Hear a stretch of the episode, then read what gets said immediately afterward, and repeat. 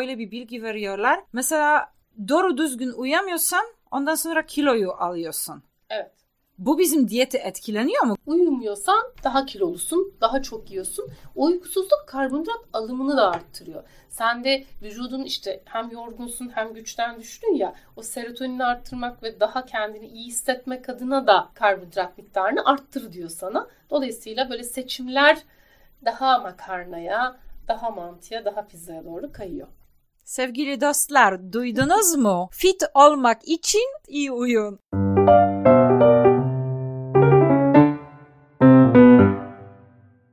Herkese merhaba. Uykucular podcast'ine hoş geldiniz. Ben Sylwia Regulska Günay, uyku ve iyi yaşam üzerine çalışan bir girişimciyim. Sevgili dostlar, birçoğumuz bebeklikten hatta anne baba olduktan sonra uyku problemleri çekmeye başlıyoruz. İşte tam bunun için buradayız. Peki, bu podcast serisinde ne var?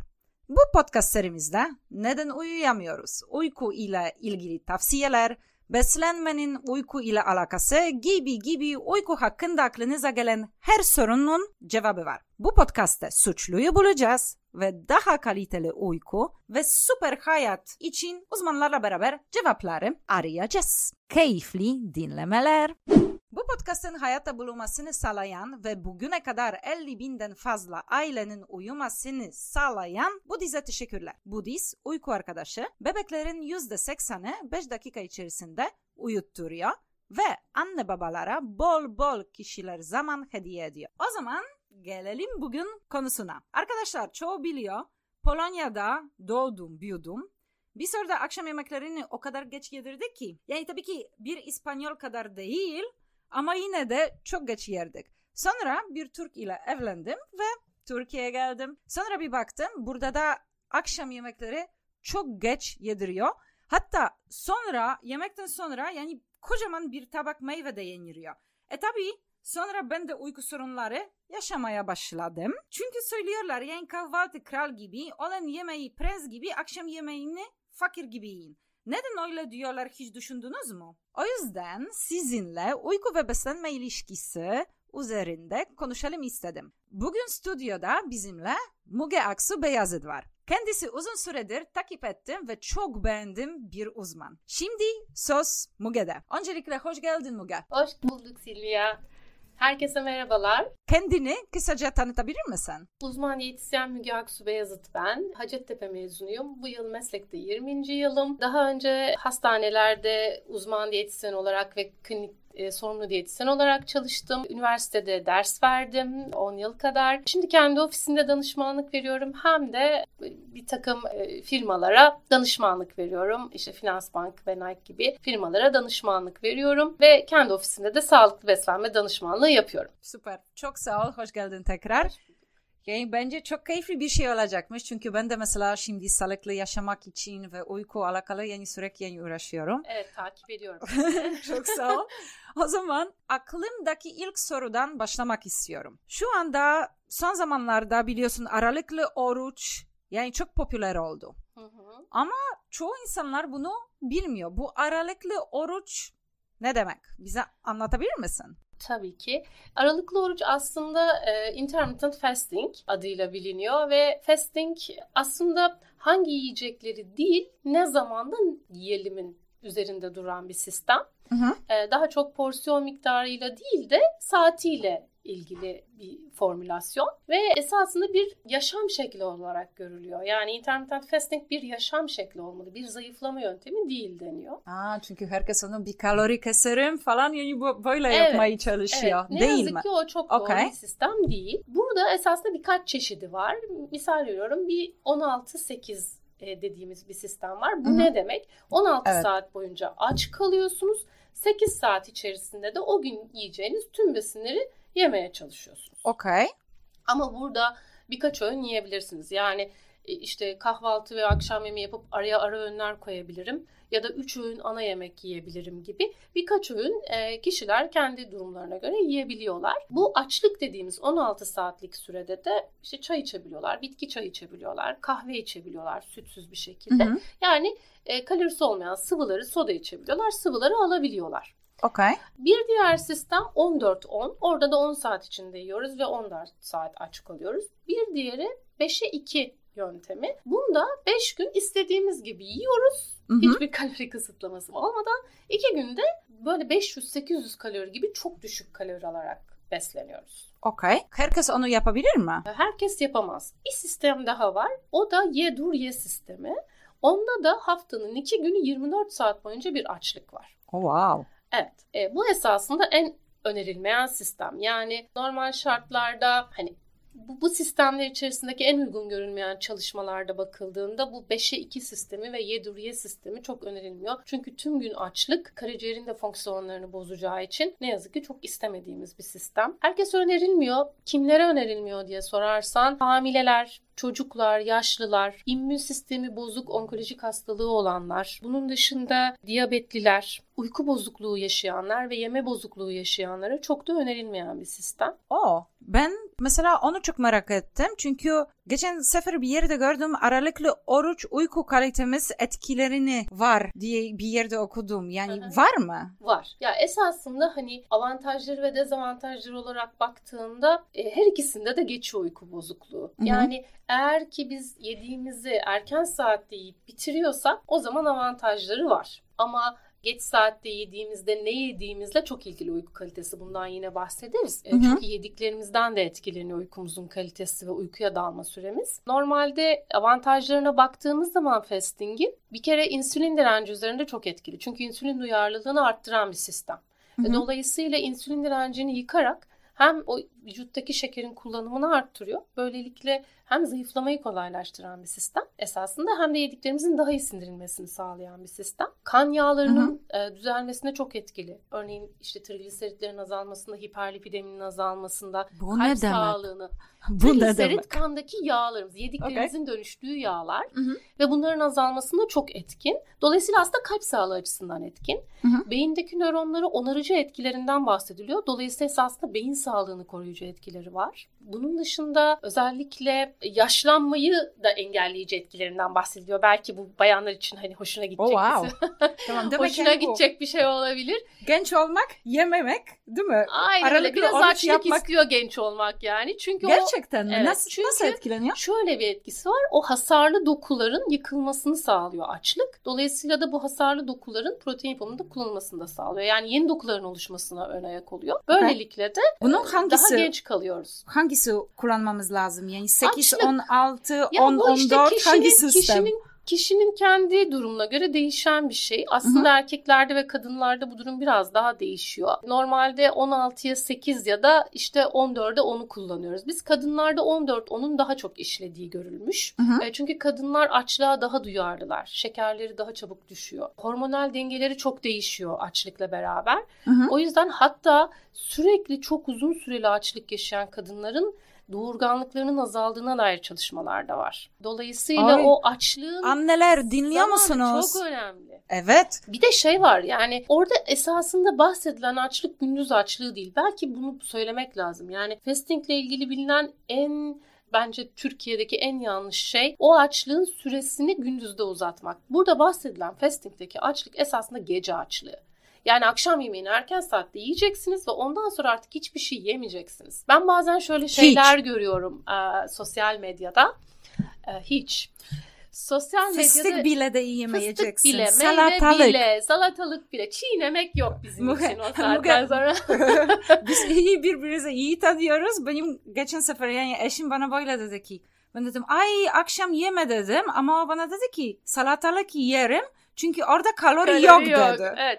Bu esasında baştan doğruydu yani. Eskiden bizim de bildiğimiz bir sistemdi. İşte salatalık yesin, havuç yesin, keçi boynuzu kıtır kıtlatsın Hı-hı. ve böylelikle bir kalori almasındı. Ama şimdi bu yeni sistemde artık şunu biliyoruz biz. Bağırsak ve beyin arasındaki o sinir birlikte vagus siniri birlikte çalışıyor ve dolayısıyla da bu sinir sistemi tüm vücudumuzu etkiliyor. Yani bağırsağımızdaki her şey artık bizim bütün hastalıklara yakalanmamızı obeziteden diyabete, beyin fonksiyonlarından Alzheimer'a kadar önemli bulunuyor. Dolayısıyla Deniyor ki artık bağırsağı kendi işini yapması için bir zaman tanımamız lazım. Hı hı. Ve bağırsağın kendi sistemini ve o içindeki çalışmasını devam ettirmesi lazım. Ve bunun için de bir enerji kalması lazım. O yüzden de sen artık yemeği kes ki diyor, kendi işine baksın. O yüzden de akşam yemeğini yedikten sonra eğer tabii hamile değilsek ya da işte bir diyabet hastası değilsek mutlaka yemeği kes deniyor. Ama sıvı alabiliriz. Tamam, kalorisiz o zaman sıvıları.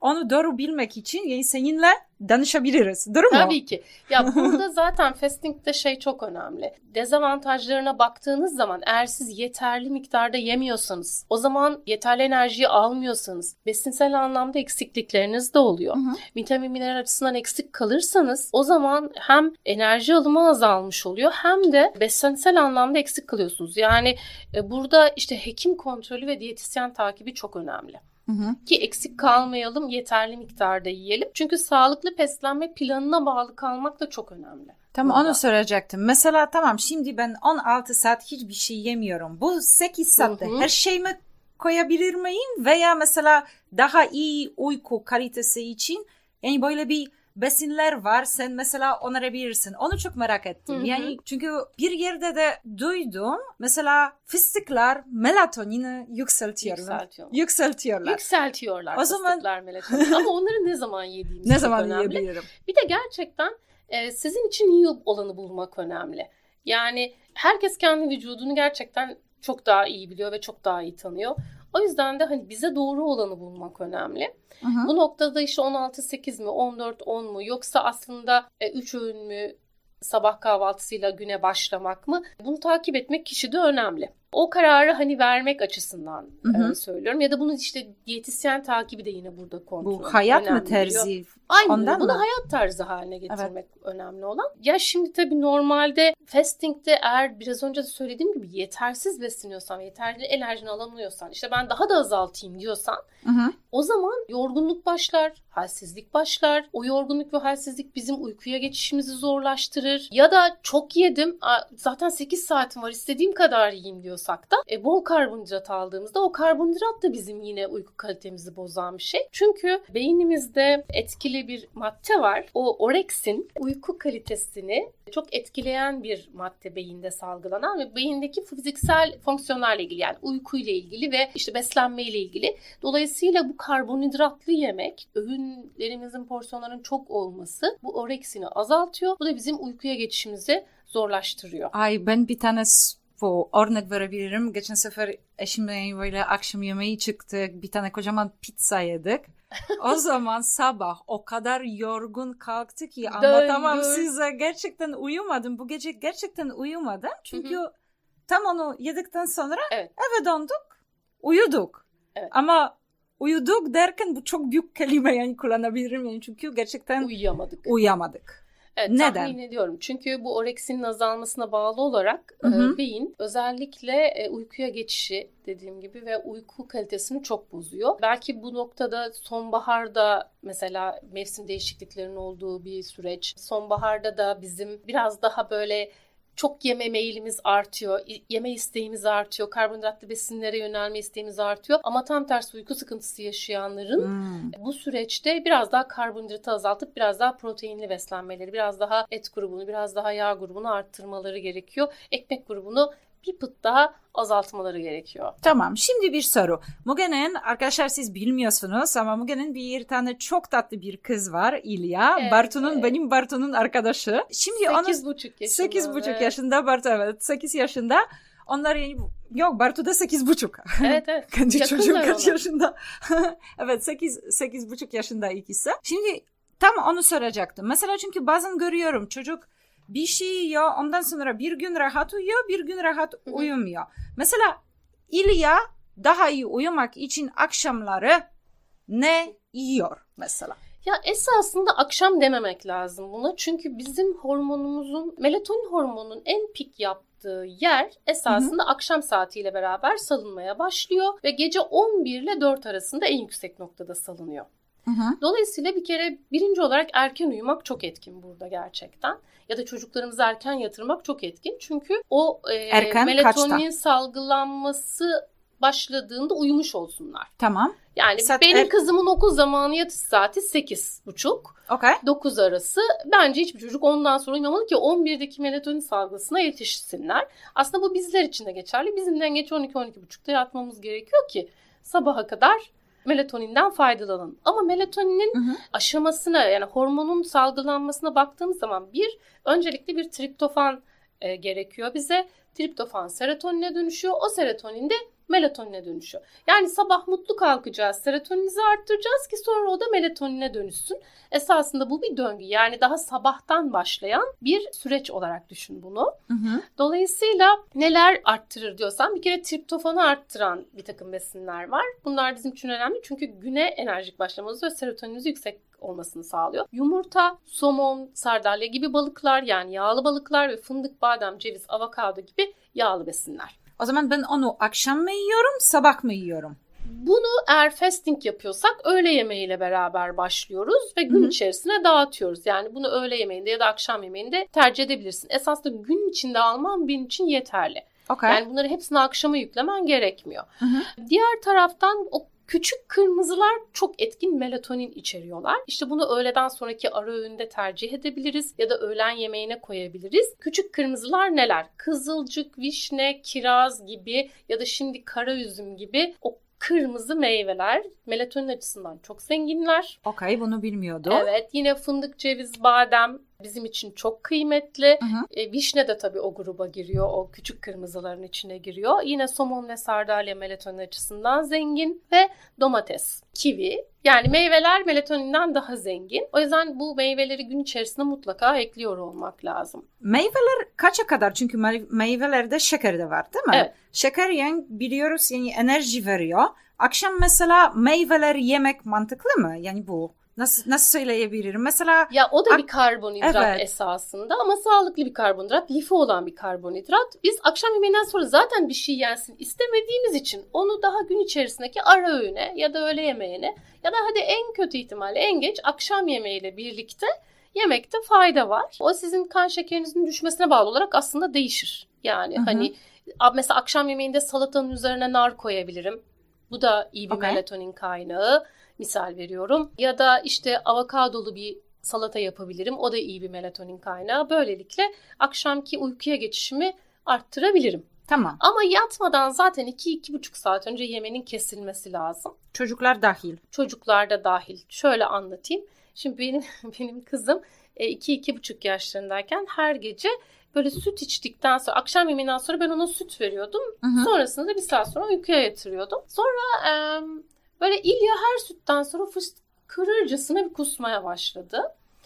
Dedim ki reflüsünü arttırdık. Yani hani ben bunu burada keseyim. Çünkü bu çocuk bu yemekten sonra bunu kaldıramıyor. Ağır geliyor. Yani burada takip çok önemli esasında. Sonra o sütü kestik ve sütü öğleden sonraki ara öğüne aldık. Hiçbir sıkıntı çıkmadı. Akşam yemeğinden sonra meyve vermeye başladık. Sonra bu fasting ve sirkadiyen ritim esasında gündeme geldiğinde ve işte bağırsakları dinlendirmek gerekliliğini öğrendiğimiz zaman ortalama 4-4,5 yıl önce ben ara öğünü yavaş yavaş ufaktan kızımda da kesmeye başladım. Ve İlya'dan şöyle bir şey geldi bir zaman sonra. Ya anne, benim akşam yemeğinden sonra meyvem falan vardı. Ne oldu onlara? Ay Müge, ne yaptın meyveyle?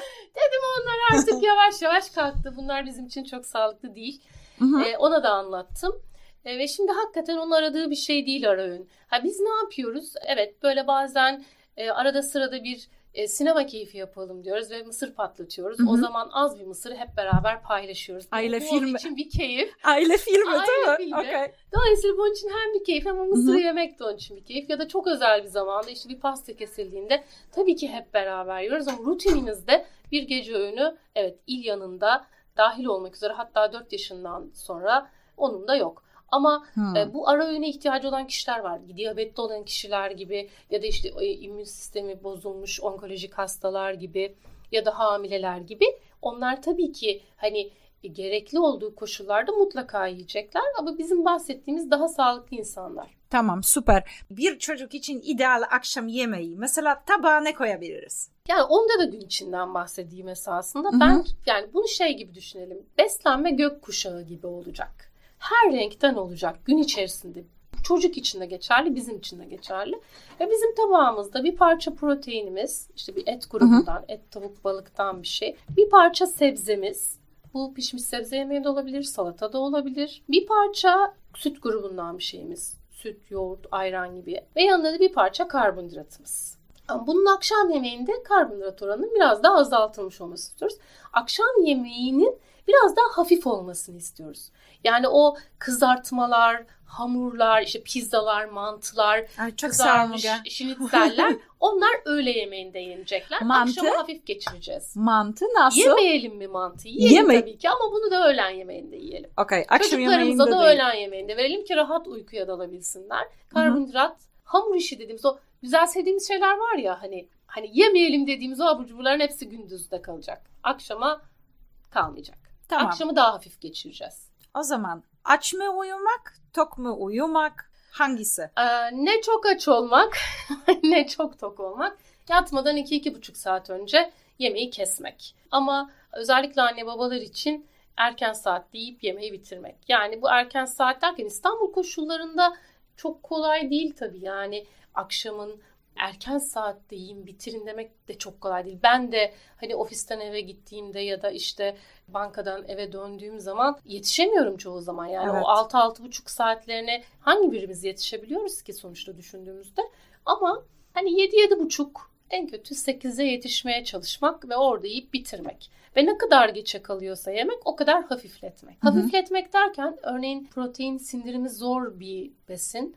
4 saatte sindirilmeye başlıyor bir et. O zaman hani biraz daha sebze, biraz daha çorba ağırlıklı gitmek belki daha doğru olacaktır. Yemek ne kadar geçe kalıyorsa. Tamam. Ben de yani başka bir sorum var. Mesela tamam yapıyorum. Çok düzgün her şeyi yapıyorum. Ama bir gece erken yedim, erken bitirdim. Sen söylediğin gibi 6,5-7 kadar bitirdim. Ama böyle tamam uyku gelmiyor. Bir de çok aç oldum. Yani biliyorum bu salatalık yani doğru bir çözüm değil falan ama bir şey yiyebilir miyim? Yani çok zorlanıyorsak tabii. Yani hiç yememektense o salatalığı, o havucu ya da o keçi boynuzunu kıtırdatmakta fayda var. Ama bana sorarsan ben ne yapıyorum? Ben orada bir bitki çayı alıyorum hemen elime. Hı-hı. Bu hem uykuyu kolaylaştıran bir şey. Hangisi? Mesela? Bir lavanta, okay. 2 papatya çayı, anasonlu bir çay da yine uykuyu rahatlatıyor. Uykuyu rahatlatmayan ama tatlı isteğini ve yeme isteğini azaltan bir çay var, o rooibos. Çok iyi geliyor. Tamam. Özellikle diyabetli hastalarda, kan şekeri bozulmuş hastalarda da yapılmış çalışmaları çok rooibos'un. Bu tatlı isteğini ve bir şey yeme isteğimizi azalttığı biliniyor. Evet, ben geçen sefer böyle bir rooibos vanilyalı bir çay aldım. Ay o çok favorim. Ay çok beğendim. Evet, benim tatlı ihtiyacımı direkt götürüyor. Bir de maalesef yani akşam onu içtim. Ondan sonra bir tane Zoom'da bir tane toplantım vardı. Ay gidiyordum yani çok. Evet, çok uyku getirdi. Bir de melisa yağının da çok etkisi var. Lavanta yağı ve melisa yağı. Bunlar da uykuya geçişi kolaylaştırıyorlar. Hani belki buharla odaya vermek olabilir. Ama bitki çayları hani bu anlamda bizi tok da tutar. En kötü ihtimalle benim kendi danışanlarıma da önerdiğim bir şey bu. Az sütlü bir kahve. Yani salatalığı çiğnemektense az sütlü bir kahve içmek. Kahve gerçekten ya bir yandan uykuyu zorlaştıran bir şey. Evet belli bir saatten sonra ama o tokluğu da getiren bir şey. Yani burada rahat mı uyuyayım ama aç mı kalmayayım? Yine kişiden kişiye değişen bir şey bence. Bu arada kafein herkese aynı sıkıntıyı yaratmıyor. Yani gerçekten siz dokunduğunu düşünüyorsanız evet akşam 4'ten sonra içmeyin deniyor. Evet. Ama kafeinden etkilenmeyen bir ekip de var. Öyle mi? Çünkü ben mesela saat 3'ten sonra kahve içmiyorum. Yoksa gerçekten yani uykuya zorlanıyorum. Evet, yani 3-4'ten sonra zorlanıyorsanız gerçekten içmemekte fayda var. O noktada bitki çayları çok iyi fikir. Hı-hı. Ama hani ben çok aç kalıyorum ve duramıyorum da hani az sütlü bir kahve çok işe yarıyor. Ya ben bu uyku konusunda yani çok ilgileniyorum ve gerçekten çok yani ciddi bir araştırmayı yapıyorum. Şimdi yani sana yani bu bilmiyorum yani doğru bilen bir şey. İnsanlar yani zaten böyle bir bilgi veriyorlar. Mesela doğru düzgün uyuyamıyorsan ondan sonra kiloyu alıyorsun. Evet. Bu bizim diyete etkileniyor mu? Gerçekten yani uyku diyeti yani mesela ondan sonra daha çok fazla yiyorum, daha obez oluyorum falan. O yüzden yani bu uyku çok önemli mi? Valla uyumayan insanlar şişman. Bu çalışmalarda çok net. Yani o yüzden bunu bu kadar net söyleyebiliyorum. Uyku bizim için çok önemli. Çünkü uyku, yetersiz uyku bağırsak sağlığını da bozabiliyor. Nasıl? Biraz önce bahsettiğimiz o oreksinin azalmasıyla beraber tüm vücuttaki, beyindeki fiziksel fonksiyonlar bozuluyor. Ve bu uykusuzluk, ertesi gün yorgunluk ve güç azalmasıyla beraber daha fazla yemeği getiriyor. Çünkü o yorgunluğu atmak için daha çok yemeğe ihtiyacı duyuyorsunuz. Beyinde bu uykuyla açlığın aynı yerden salınması esasında gün içinde, misal veriyorum, sen uyanıyorsun, aslında uykun var ama sana gelen sinyaller aynı yerden geldiği için bu uyku mu, açlık mı, bunu anlayamıyorsun ve gün içerisinde daha çok yeme isteğinde bulunuyorsun. Tamam, o zaman dolayısıyla uyumuyorsan daha kilolusun, daha çok yiyorsun. O uykusuzluk karbonhidrat alımını da arttırıyor. Sen de vücudun işte hem yorgunsun hem güçten düştün ya, o serotonini arttırmak ve daha kendini iyi hissetmek adına da karbonhidrat miktarını arttır diyor sana. Dolayısıyla böyle seçimler daha makarnaya, daha mantıya, daha pizzaya doğru kayıyor. Sevgili dostlar, duydunuz mu? Fit olmak için iyi uyun. Bu uyku saati esasında hani yine kişiden kişiye değişen ama hani söylenilen 8-10 saat ama 7-8 saatinde altında kalmamak. Ama burada şey de çok önemli. Belki onu da söylemek lazım. Biraz önce söylemiştim, melatonin gece salgılandığı için hani 3'te yatayım da işte 12'de kalkayım, nasıl 8 saat uyudum, benim için gerçek kaliteli bir uyku değil. Erken saatte yatıp o geceki melatoninden faydalanmak, hem de growth hormonu dediğimiz hormonlar var. Özellikle çocuklar durumu. Özellikle çocuklar için büyümeyi sağlayan, boyun uzamasını sağlayan hormon. Biz yetişkinler için de iyi bir kas kitlesi, daha zayıf olmayı sağlayan hormon. Yani vücudumuzun çalışmasını sağlayan hormon. Dolayısıyla da o hormonu da salgılatmak için erken saatte yatağa girip uyumak, gece karanlıkta uyumak, yani tam karanlıkta uyumak ve dolayısıyla da aslında sabah güne doğru saatte, erken saatte başlamak. Yani burada sadece 8 saati tamamlamak değil, ne zaman 8 saat uyuduğumda çok önemli. Çok faydalı bilgiler. Hemen podcast sponsorumuz Budizz'den size bir müjde vermek istiyorum. Bildiğiniz gibi Budizz bugün yeni doğan bebekler için en çok tercih edilen hediye ve anne babaların kurtarıcısı. Üstelik bir %10 indirim kodu var. Uyku seviyorum. Budizz.com'dan faydalanabilirsiniz. Mügeciğim, bizim sevgili dostlar için yani son bir öneri, yani sence en önemli bir püf noktalar ne olabilir? Bence gerçekten herkes kendini çok iyi biliyor ve başkası için iyi olan bir sistem sizin için iyi olmayabilir. Başkasına iyi gelen bir beslenme modeli bizim için iyi olmayabilir. Dolayısıyla kendinizi dinleyerek bir sistem yaratmak ama bunu kalıcı ve yaşam tarzına dönüştürmek ve sağlıklı tercihler yapmak. Bu birincisi. İkincisi iyi uyumak, erken yatmak ve belki bu noktada sudan da bahsetmeyi unuttuk. Sudan biraz bahsedebiliriz. Su içmek de çünkü çok önemli gün içerisinde. Hem şekerimiz açısından hem tansiyonumuz açısından sıvı alımı çok önemli. Dolayısıyla gün içerisindeki su miktarına, yediğimiz besinsel anlamdaki eksik kalmamaya da özen göstermeliyiz. Eğer ki zayıflamak istiyorsak da mutlaka bir hekim kontrolü ve diyetisyen takibi de olmalıyız. Bu su konusunda ben bence anladım ne demeye çalışıyorsun. Çünkü bazen ben aç olduğumu düşünüyorum ama az su içtim. Evet, az su içtim aslında. Susuzluk tansiyonu düşürken beraberinde kan şekerini de düşürebiliyor. İşte o da açlığı tetikleyebiliyor. Ama bu noktada gerçekten hani kilo başı 30 cc su içiyoruz. Yani 60 kiloysak günlük işte 2 litre kadar suyu içmemiz gerekiyor. Kafeinler diüretik. İçtiğim kahve kadar suyu mutlaka eklemem gerekiyor. Ama sıvı demiyorum, su diyorum. Yani çorba hesaplanmıyor. Yani hesaplanmıyor. 3 mak kahve içiyorsam 3 makta kadar da suyu artı içmem gerekene ekliyorum. Bu da bizim için önemli.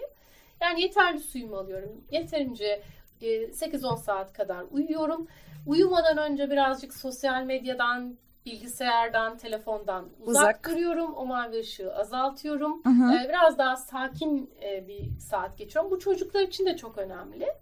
Özellikle hani çocuklarda o son bir saat bilgisayardan onları uzak tutmak, televizyondan uzak tutmak, hani onlara kitap okumak bence hem onlarla sağlıklı vakit geçirmek açısından da güzel oluyor. Biraz ışıklarını kapatıp belki istedikleri bir müziği dinlemelerini sağlamak. Onları da sakin yatağa götürmek lazım.